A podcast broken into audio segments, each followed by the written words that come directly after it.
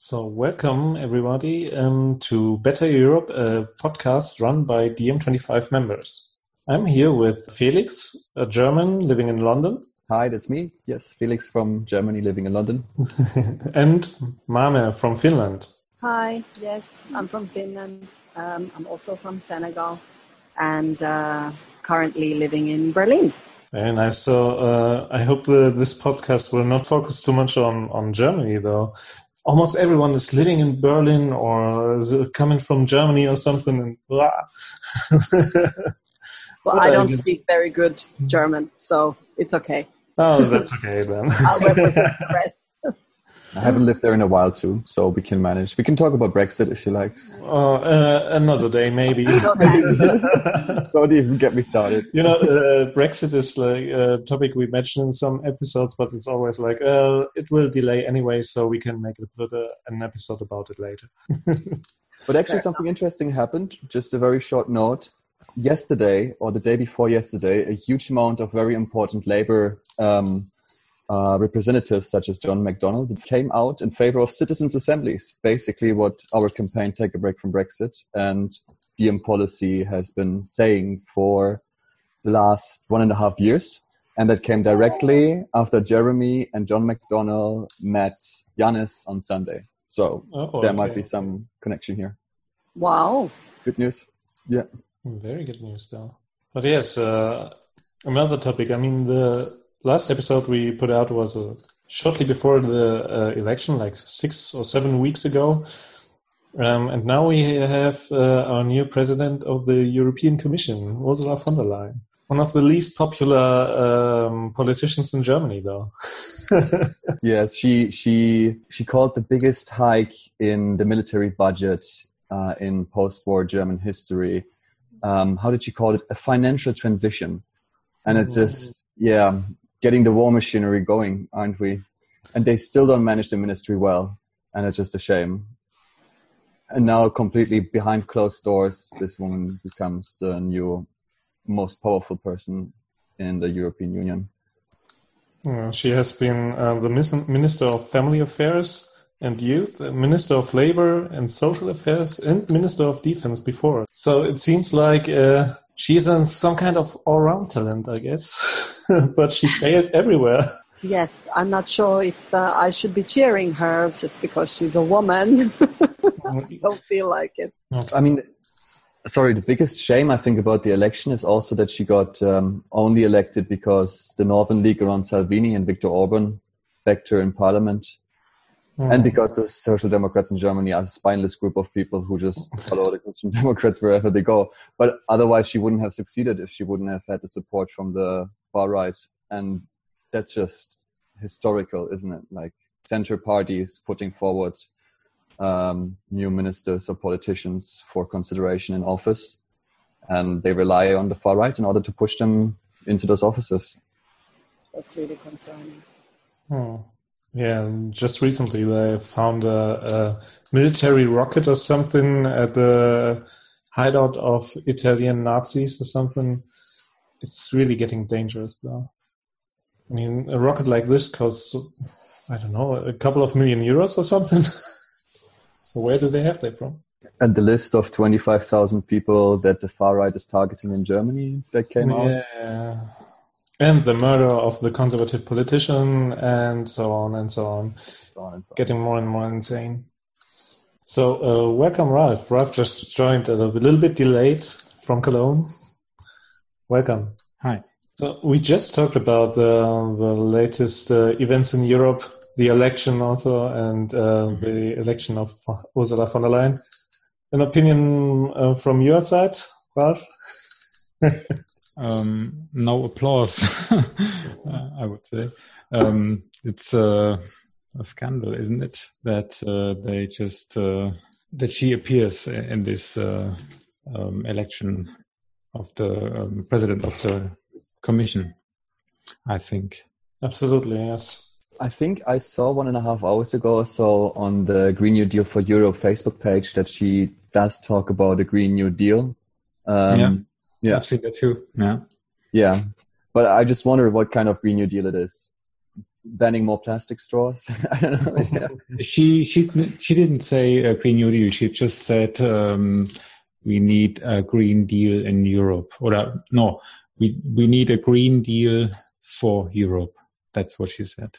Well, it's sending the right message, using the right words. Maybe the right people are listening to Diem. Well, it's, she she said a lot of kind words the last couple of days, but let's see um, how much of actual stuff will happen. You never know. Maybe she will surprise us. You never know. Hopefully.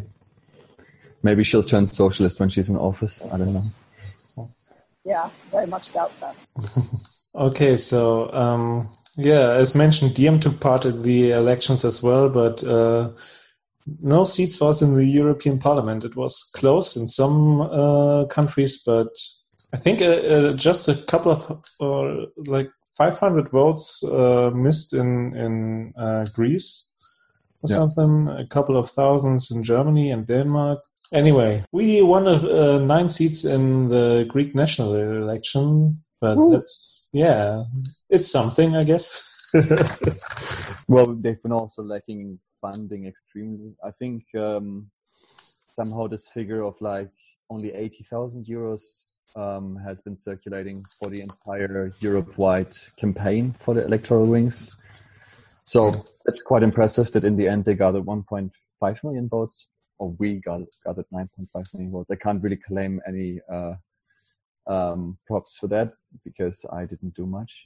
but the people who in the end went into the street and hung up the posters and went to meetings and talked about it, they did manage quite a good deal. People are talking about us, some at least. Yeah, I only I participated in a few local things, really, really not very much, and um, I don't have a lot of experience. But it's it's funny. I've um, spoken to people who are really disappointed with with how little votes that we have, and then I've spoken to people who are really impressed that we we got what we got. And I'm not I'm not I don't have the expertise to to really make my my own assessment. I was personally impressed, or I, I thought it was it was good going, but um, I'm I'm not sure.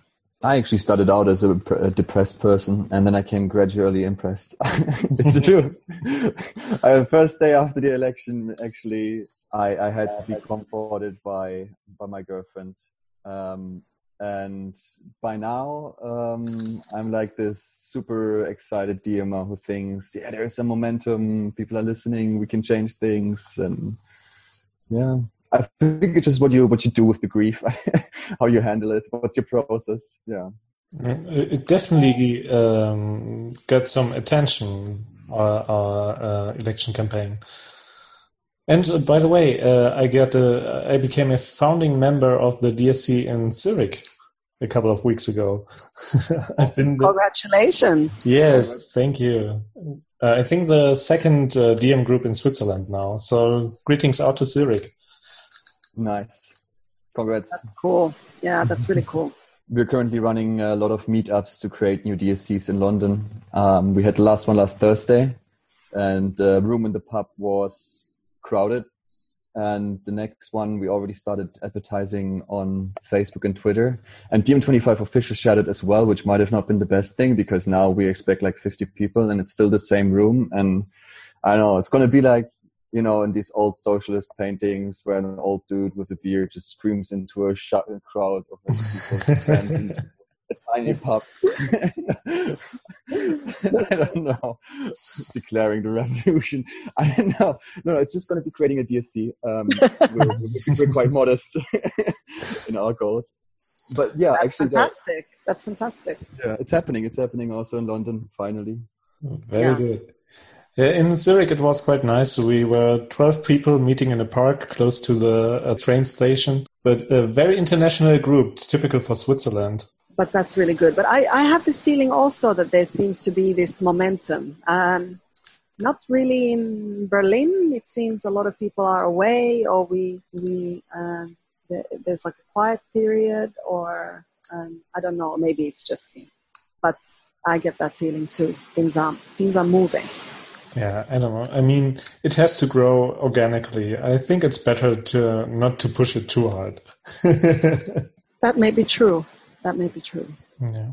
Okay, so uh, the point I actually invited to, to the um, podcast is uh, the DiEM Academy. So, um, Ralph, do you want to uh, summarize uh, the concept of the DiEM Academies?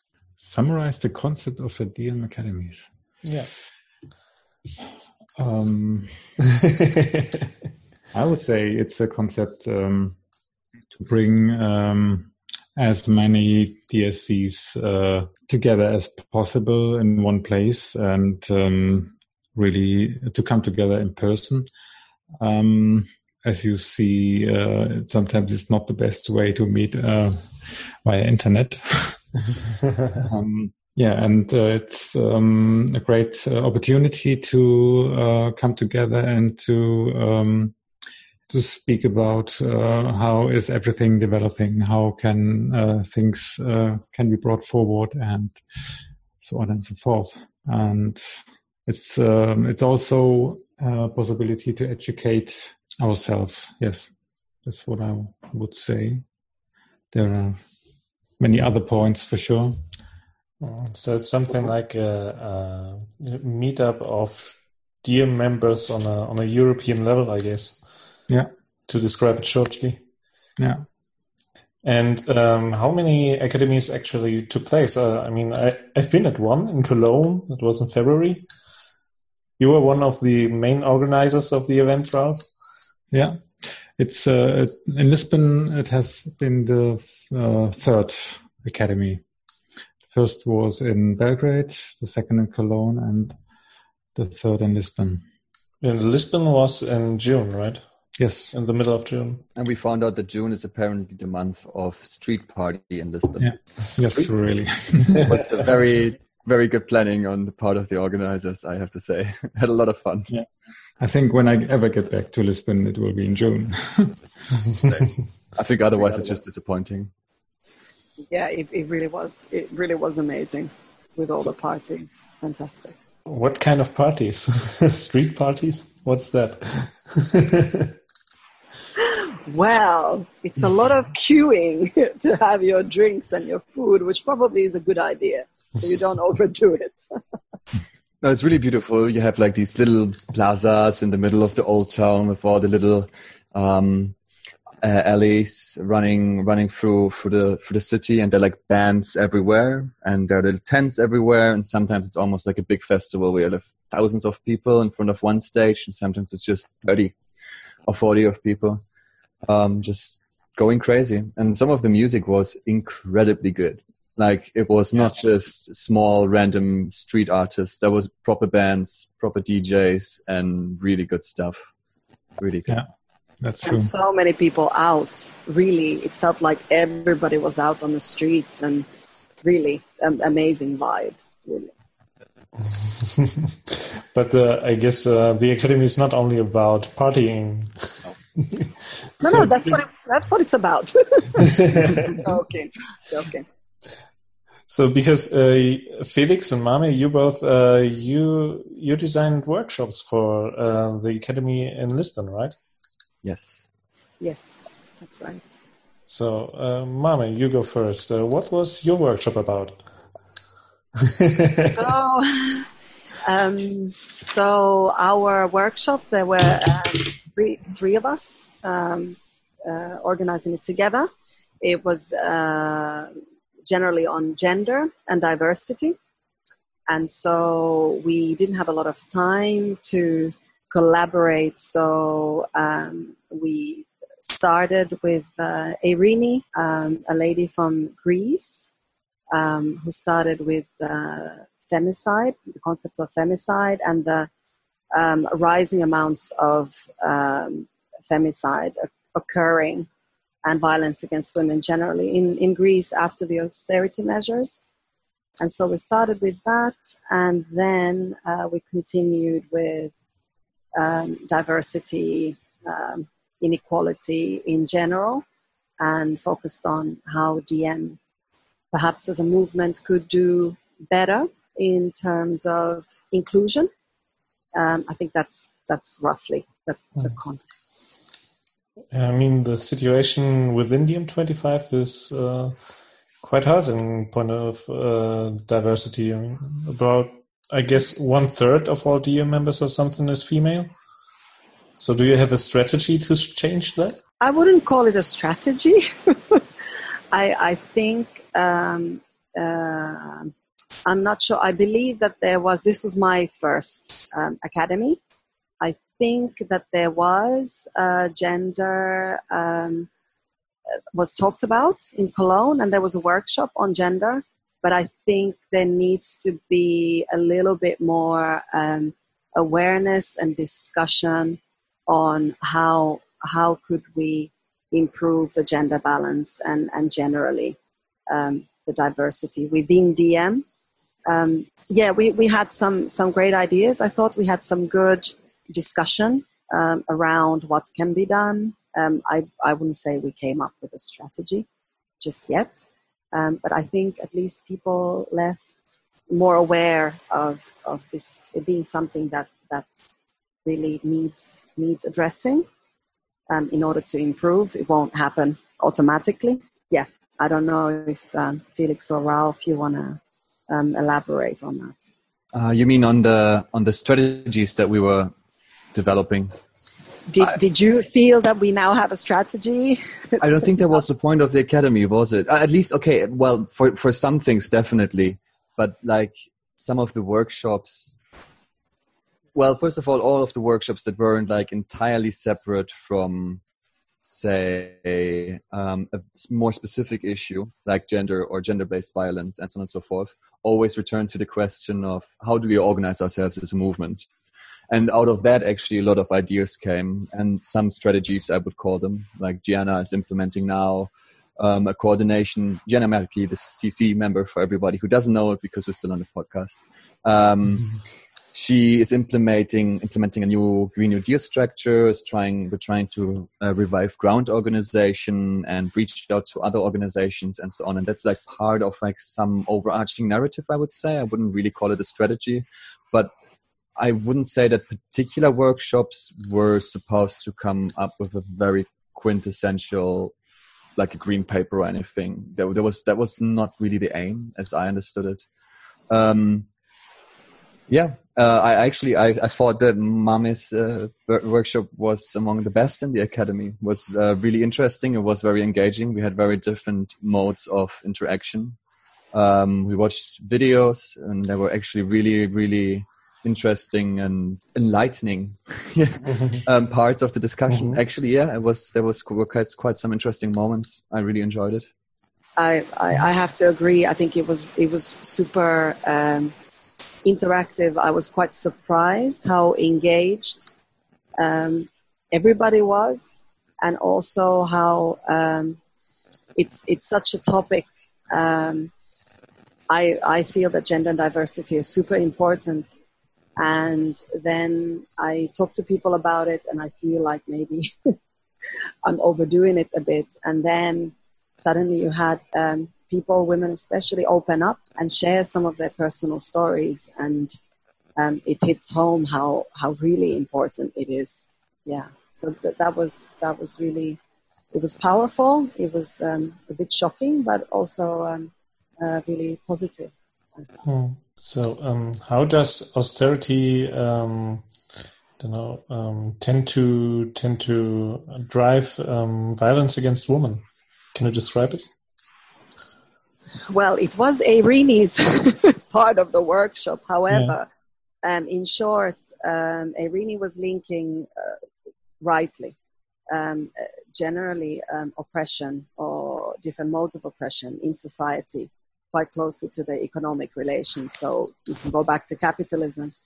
Um, also, patriarchy um, that affects men and women the same way. So uh, let's say austerity as an example um, puts men under pressure and men who uh, feel this is very stereotypical and, and mm, but along the lines of the pressure will then cascade down and uh, generally the more powerful will then um, take it on the people who are underneath them if you like um, you have of course the same tendencies in the rise of nationalism and uh, xenophobia and all of these things are, are parts of the similar narrative where you have people who are frustrated and, and they take it out on the wrong people, let's say, or the people mm-hmm. that they feel that they have power over, or those that are in positions that um, are voiceless. I see. Yes. Yeah, I, th- I think there were also some a, a little bit um, uh, shocking uh, opinions, maybe not thought through uh, by some, um, let's say, male participants. Um, but I, I, I felt that um, at the end, I'm hoping they didn't feel attacked.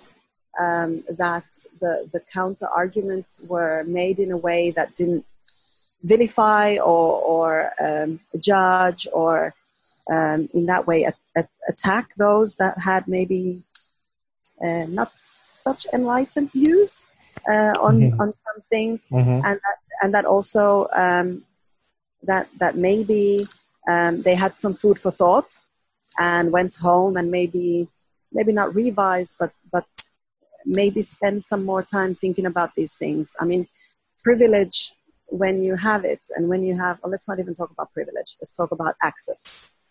Um, when when you have access uh, and you don't have obstacles, um, it's it's difficult to see the obstacles that other people face, and that that is um, that is something that's difficult to to all of us, not not yeah. just women.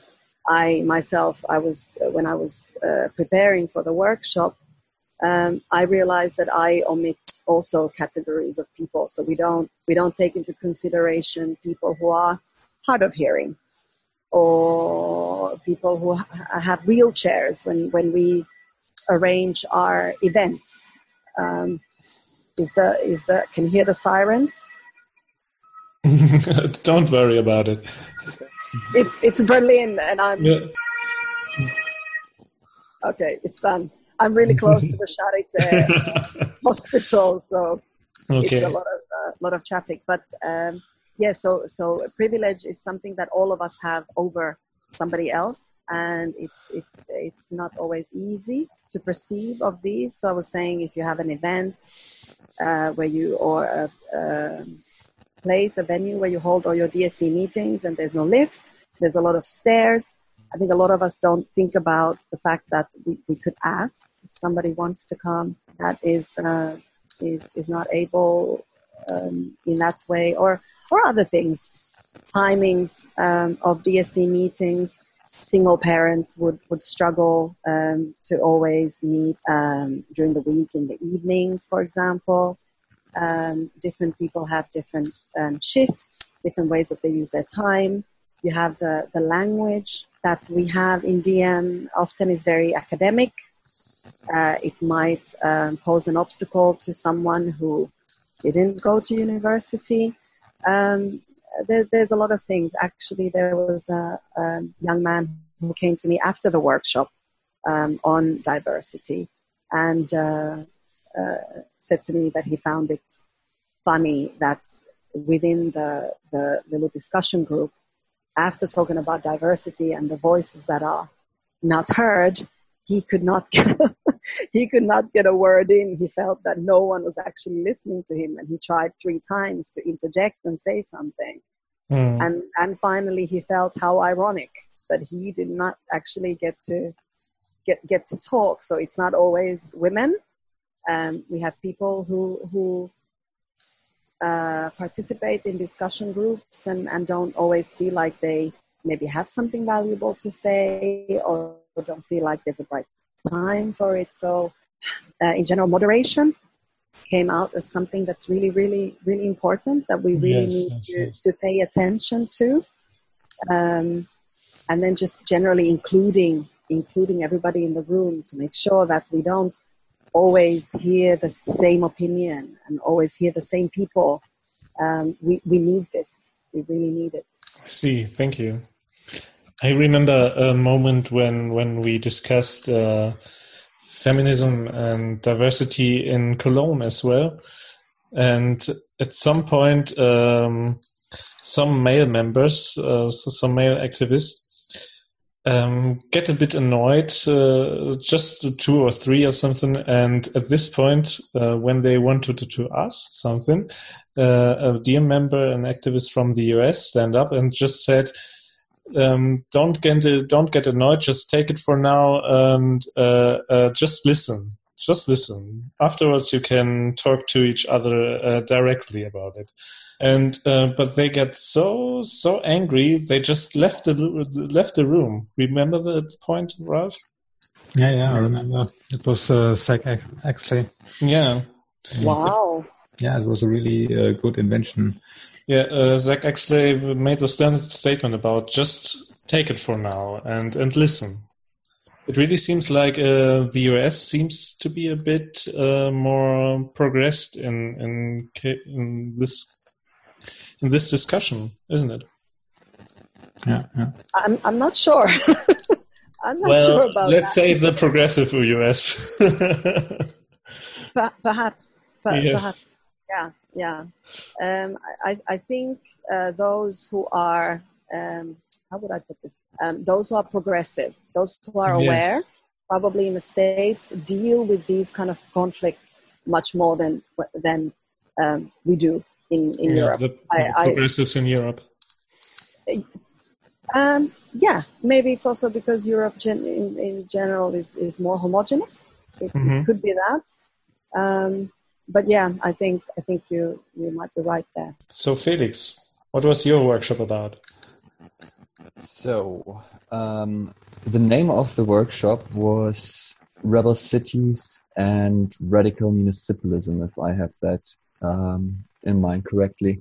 The basic idea was, well, that we would talk about the Rebel Cities movement, um, which is pretty much um, the, um, let's say, municipal municipalities across the world that try to regain power over the institutions in their city, may pretty much democratize the cities um, and give it back to the people. Most famously is uh, known as Ada Colau from the Big Commune in Barcelona, but similar things are happening um, coming out of the black community in Jackson, Mississippi, actually. Um, coming in Beirut, Madinati, Beirut, uh, also a radical rebel city movement, the same in Serbia, in Beograd, and so on and so forth. So introduce the concept, talk about that, and um, yeah. So the the idea was that uh, rebel cities actually that was my part of the of the presentation. The first part was about radical no municipal socialism in uh, London in the 1980s. I'm sure I got that wrong, Peter. If you're listening, the dude who made that part, I'm very sorry. Um, I know there is a more nuanced title to this part. Um, I just can't get it together right now. Um, and then um, they use citizens' assemblies, or at least in at least many uh, of these uh, rebel city activists, they use citizens' assemblies in order to govern themselves. So, um, for example, in Madrid, one was implemented. Um, Ada used them in Barcelona. And I was thinking, um, since I'm from the UK and Brexit is a big thing, and we constantly talk about citizens' assemblies anyways, why won't we try and come up with a policy that concerns us as DiEM members in some sort of like spontaneous citizens' assembly? It didn't work out at all. Um, in the end, we had group discussions. We we talked about exactly as I said earlier, we talked about who we are as a movement and where we're going and how do we do ground organizing? How do we organize people on the ground? How do we empower people on the ground? How do we keep them active on the ground? And how to shift from after back then the devastating loss in the European election, even though I don't think that way anymore, towards um, understanding ourselves as a grassroots movement again. And there were like three questions coming up. First of all, by the agenda setting um, that was given to the plenum uh, that were, were revolving around the subject. And then the plenum was um, divided into three groups, which were also way too big. It was the first time I organized a workshop in my life. Um, I was kind of left alone with it, but it's okay. Okay, yeah, yeah. I see. Um, and there was a group discussion discussion going on about these things. They were presented in the end in front of the plenum, and that was basically the, how the workshop went. Um, I was really not happy with it.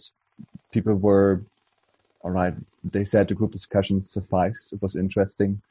Um, there was no overarching um, narrative that came out of it in the end. There was no policy proposal or strategy or anything. Also, to a huge part because I was not able to be taking notes during the part, and the pictures of the presentations got lost uh, along the way. I couldn't find them anymore. But the idea, the experience that I made with how to how to use a citizens assembly, and also the discussions that were had in the groups, which were rather interesting, that actually um, led to some to some nice thoughts, and also discussions that carried on later in the evenings um, about new democratic structures, about how to govern ourselves and how to um, reclaim municipalities, regions, and so on and so forth. Whether or not citizens' assemblies are the right institutions, and yeah, and that that, that was pretty much it. Um, can I can I just say I think you're being really hard on yourself. It it really wasn't that bad. We had a really really good conversation after, and um, I think everybody was a bit tired from the partying the night before. Um, but but I do think that that's what you mentioned is uh, uh, something that I think was felt through all of the workshops, probably because of the election. Um, exactly that everyone uh, was a little bit, how could I say, unable to focus in a very specific theme. It always kind of came back to what is wrong with DiEM. Yeah. What do we think that we should be doing? And there's of course um, a lot of different ideas of what exactly we should be doing. Um, and I think that was with the citizens' assemblies, it kind of opened it all up. And suddenly, I, I think we went really, really over time with the discussions with this work group as well. Mm. I remember you hovering around maybe three, four times saying, You don't have any more time. And to be honest, we probably would have been there for another hour. So I don't think it was you and your workshop. I think it was also the, the circumstance and the, the, the topic that, that made it like that. I also have to say I'm not an expert in rebel city movements or anything. Um, it was just that we signed up originally as like three, four people, and then people started opting out, not coming to the academy. And in the end, um, I was left with the Citizens Assembly and just tried to connect these things. And they actually do go to well, well very well together. Um, also with us as a movement that fits mm-hmm. into rebel cities, and all of these things they just collided in big group discussions. Yeah, I think that's a uh, and that opened up the, the the day for other discussions as well. And then it wasn't okay. so bad. That's true. Thank you, Mame, by the way. Yeah. I thought it was great. So. Thank you. Felix, can you shortly describe the concept of rebel cities? Oh yes. Very short. yes. So um, citizens' assemblies have been used a lot um, before, and the most recent one was in Ireland about the abortion legislation there. That's the mo- also the most famous one, I would suppose. And it's pretty much that you would gather an assembly of ran kind of randomly selected members from the society that, however, accurately reflect the demographics of the given community, region, state, city, trans European community or something. And so you, these individuals will discuss policy amongst themselves with the help of as objective as possible. There is no real objectivity, but as objective as possible expert accounts from academics, from people who work in the field, witness accounts as well, different witness accounts. And these accounts will try to guide the conversation in this plenum um, towards um, a policy proposal. And sometimes um, this is only used in order to overcome a political impasse, like in the abortion legislation, where actually most of the population in Ireland was already against loosening the laws around abortion legislation, whereas the politicians were still with the relations in the Catholic Church and so caught up in um, politics, not able to implement those. But on the other hand, sometimes it's also used to find an entirely new way for example, in British Columbia, in Canada, a citizens' assembly reformed the um, voting system. And every party in British Columbia had a different opinion of how it should be done. And when they had a citizens' assembly, they came out with an entirely different, new, but by the public backed voting system. And so, of course, this can work on any level. This can work in a town hall meeting. and it can also work on a state level, uh, on a federal state level, and hopefully it can even work for much broader subjects than particular abortion legislation, such as Brexit, environmental policy, which incorporates everything from work to how we treat indigenous communities and so on and so forth, um, way beyond only specific uh, policy proposals. It's a little bit of a hope, but it's a very young concept. I mean, the idea is there since the 80s, but it's gathering a lot of momentum only since about two, three years, actually, since the Brexit referendum, because we finally realized how shitty referenda are in order to govern a society. Um. I'm not saying that I'm against referenda overall, but uh, a citizens' assembly would be preferable. And now there is this new thing coming up, and actually, it's cutting edge social science research. There is even in academics not a lot um, research done on this. There are not a lot of experts out there. It's a handful, and DiEM25 is on the forefront of this uh, new development. Actually, take a break from Brexit and beyond Brexit in the UK have developed the first proposal for a citizens' assembly, um, 25 pages long, for the Brexit impasse. And only last Sunday or yesterday, new member, the leading members of the Labour Party came out in favour of citizens' assemblies in the UK, such as John McDonnell and it's a huge step for us as a movement i think absolutely I'm, I'm, I'm asking myself uh, how successful is uh, the concept actually because I already already heard that uh, in Barcelona it's it's not very successful, isn't it, or not very very popular?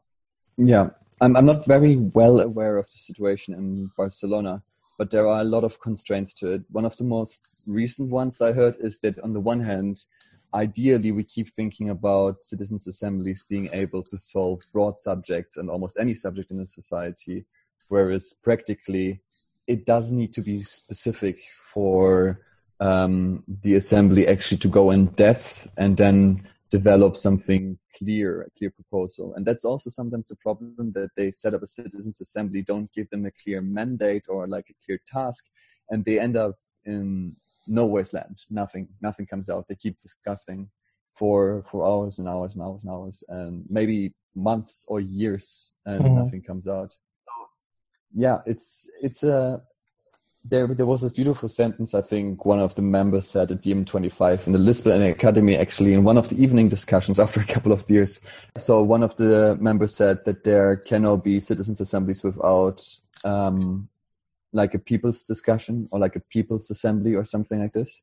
Um, because you need people on the ground to actually feel empowered to speak about the subject, to care about the subject in order for the assembly to have legitimacy on the one hand, but on the other hand, also to come up with viable policies that can be backed by the public afterwards. Um, that's of course a constraint. Yeah. You, yeah, you need this empowerment. Now I don't know what I said earlier anymore. There was another point, but yeah, there is a there is a lot of discussion going on also in DiEM25 UK at the moment, and there are a lot of valid concerns. And I think we'll we'll have to keep thinking. It's literally out there. There is there is no plan or any road guideline that we should follow. Um, so in the discussion that we had after um, after this particular um, workshop, um, was was really interesting. Um, I myself had a few DiEM colleagues, and we um, organized or tried to organize a citizens' assembly as a counter assembly to the to the summit in Sibiu that was taking place um, at the same time of the European May, so the first week of May, and uh, it's I think as a concept, this is one of the, the, the, the concepts that makes me the most optimistic at the moment is exactly citizens assembly. Um, I, I, really feel that it, it can be really really powerful. And at the same time it's super difficult. And i suppose the, the same old thing applies here that anything that's that's going to be really valuable is not easy. Um, there's a lot of a lot of constraints and there's a lot of ways that it can it can flop. And i think one of the main ones is exactly that that you get people together. At the end you don't really get um, concrete output and then people get demoralized and then uh, kind of give up. But i think that if we work at them and we get get the the dynamics right because you you need to have the the people on the grassroots level you need to have trust um, and you need to be able to empower them to translate their concerns into concrete action but if and when it goes right i think the results can be really really powerful and i think they will be lasting um, so I, I agree with felix mm-hmm.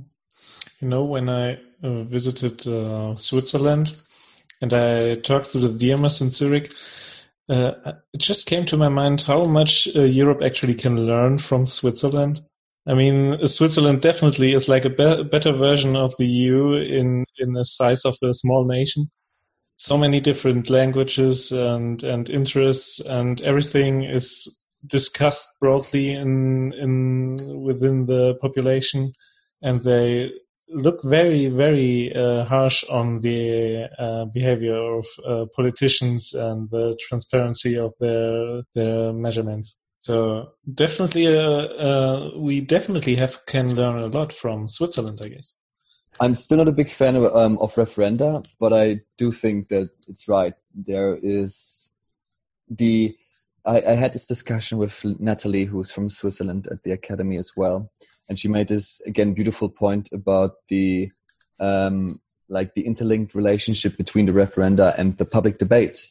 Mm-hmm. So on the one hand, of course, you have um, you you can say that in a country like Britain or in a country like Germany as well, referenda don't really work because there is in generally general no big discussion about these subjects in society. There's no empowerment that the people feel. They don't feel as if they can as if they have actually a right to say something about this, right? And a and lot so, of misinformation, I guess. Exactly. So yeah. they they shut they shut these things out, and then in the end only make an X in the box and a gut feeling, gut feeling, or they they actually clash because they're very easily exposed to misinformation. And she says that. Uh, on the other hand, in, in Switzerland, actually, these things grew simultaneously. You have referenda that empower people to get informed which would make them want to have more referenda, which would want them to be informed. And in the end, you have this political structure where people actually constantly have referenda about stuff, sometimes also about nonsense. But most of the time, actually, it's important that people feel empowered and they feel like they have a place in society and to discuss these policies which are proposed in a referendum. And I think that's something beautiful. I think that is something extremely valuable, and that is something we actually don't really have in any other European country. Hmm. Yeah, very special kind of culture indeed. Okay, so I guess there are a lot of uh, different topics at each uh, academy. So, does someone of you know is there already uh, the next academy in planning? I know from the people of Manchester that they'd like to um, organize one, but not for this year. I think 2020 then. Okay, Manchester would be great. Never been to the UK yet. well, tra- traveling outside of London uh, is pretty new to you, or isn't it? The world outside of London. I took a train once or twice. it's true. It's really it's embarrassing, but there's so much work and so much stuff to do, and I, I've been like twice to the seaside and once somewhere north of London, but not more than 80 kilometers. Okay, so um, for the listeners, if you are interest, interested to join uh, DiEM Academy, uh, I think you will get uh, an email that informs you about uh, the next academy when you sign the newspaper. If you're signed on the web page of DiEM25, right? I think everyone gets invited. Or every... I think so. Yeah, yeah, yeah. Okay, so um, thanks, Mame. Thanks, Felix. And thank you, Ralph, for coming again and um, inform us about the Academy concept and the Academy in Lisbon and your workshops. Thank you. Thank, thank you, Florian. Florian. Thanks a lot, guys. And um, goodbye, listeners. Here again. I hope uh, the next uh, episodes will be more frequently now. Goodbye.